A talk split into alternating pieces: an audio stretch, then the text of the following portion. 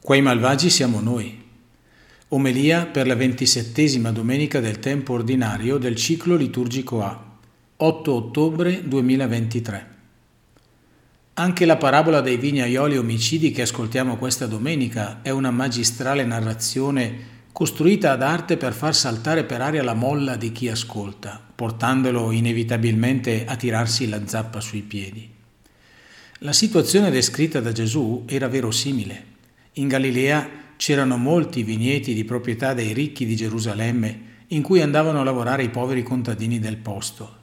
A volte qualche ribellione o insurrezione verso i padroni capitava. Gli ascoltatori, sicuramente ricchi possidenti, si aspettavano che la morale del racconto del rabbì venuto dalla Galilea sarebbe stata di essere solidali con quei poveretti, capirli, scusarli e perdonarli. Così, quando Gesù domanda proprio a loro cosa avrebbero fatto al posto del padrone, rispondono duramente. Quei malvagi li farà morire miseramente e darà in affitto la vigna ad altri contadini che gli consegneranno i frutti a suo tempo. Pensavano di aver sostenuto a spada tratta la giustizia e i propri diritti di fronte a quel maestro rivoluzionario malato di misericordia e perdono. Invece, in realtà, si erano accusati da soli. Come accade spesso nelle parabole, i capi dei sacerdoti e gli anziani del popolo avevano creduto fino alla fine di potersi immedesimare nel padrone.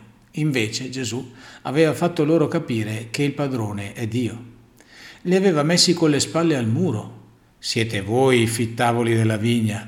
Voi vi siete ribellati e non avete voluto consegnare a Dio i suoi frutti. Perciò, come avete detto bene, meritereste di essere ammazzati miseramente. Grazie al cielo, come dicevo già tre anni fa, Dio non è così, non uccide, non ammazza, non fa piazza pulita, ma affida ad altri il suo regno, così che venga fatto fruttificare, in attesa che i primi destinatari capiscano il loro sbaglio e si convertano. Ora ad ascoltare questa parabola ci siamo noi, dopo duemila anni. Che messaggio ne dobbiamo trarre? Anzitutto, avendola già letta, ascoltata e meditata più volte, non abbiamo più la possibilità né tantomeno il diritto di pensare non siamo noi quei vignaioli. Non possiamo più fare l'errore, durato secoli, di credere che i primi agricoltori siano l'immagine del popolo ebraico e il popolo che ne produca i frutti quella dei cristiani, perché se così fosse dovremmo miseramente ammettere che anche col secondo tentativo il padrone ha preso una bella cantonata.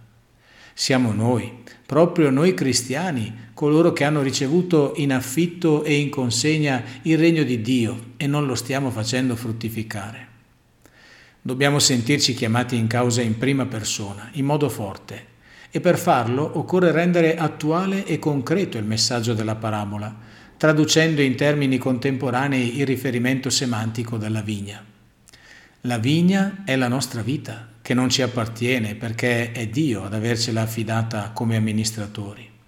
La vigna è il mondo, la nostra casa comune, come l'ha chiamata più volte Papa Francesco nell'enciclica Laudato Si e torna a chiamarla nell'esortazione apostolica Laudate Deum. È chiaro perciò che quei malvagi siamo noi, che insistiamo a dire a parole quei fatti la vita è mia e ne faccio quello che voglio. Siamo noi uomini responsabili della catastrofe annunciata e sempre più vicina che riguarda il creato, come afferma in modo perentorio il Papa nell'esortazione appena pubblicata. Cerchiamo in tutti i modi di negarlo, di scansarci, di scrollarci di dosso le nostre responsabilità, di trovare scuse, giustificazioni e benaltrismi, ma dobbiamo essere sinceri. I responsabili di questo disastro siamo noi. È un richiamo fastidioso e molti cercano di farlo tacere in ogni modo, come già i capi dei sacerdoti e farisei con Gesù. Stamattina alla radio ho ascoltato interventi e reprimende di diversi giornalisti che accusano il Papa di parlare di affari non suoi, di aver proclamato il dogma ecologista invece di parlare di Dio. Questa gente dimentica bellamente che Dio si è incarnato in Gesù Cristo e tutto ciò che riguarda l'uomo riguarda Dio. Per la verità dimenticano anche quanto bene abbia fatto Leone XIII con la Rerum Novarum per i diritti dei lavoratori, ed eravamo nel 1891. Possiamo tranquillamente mettere la testa sottoterra come gli struzzi o uccidere il grillo parlante, ma non faremo altro che il nostro male, perché l'intento del Signore nel farci capire che siamo noi gli artefici del nostro destino non è tanto una minaccia o un'accusa, ma il richiamo accorato di un padre che cerca solo di ricordarci che ci ha messo nelle mani tutto quanto aveva, tutto se stesso.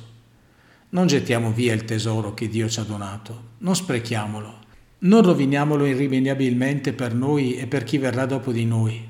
Non si tratta solo dell'ambiente, ma della salvezza dell'umanità, perché, come ci ripete spesso Papa Francesco, tutto è collegato e nessuno si salva da solo.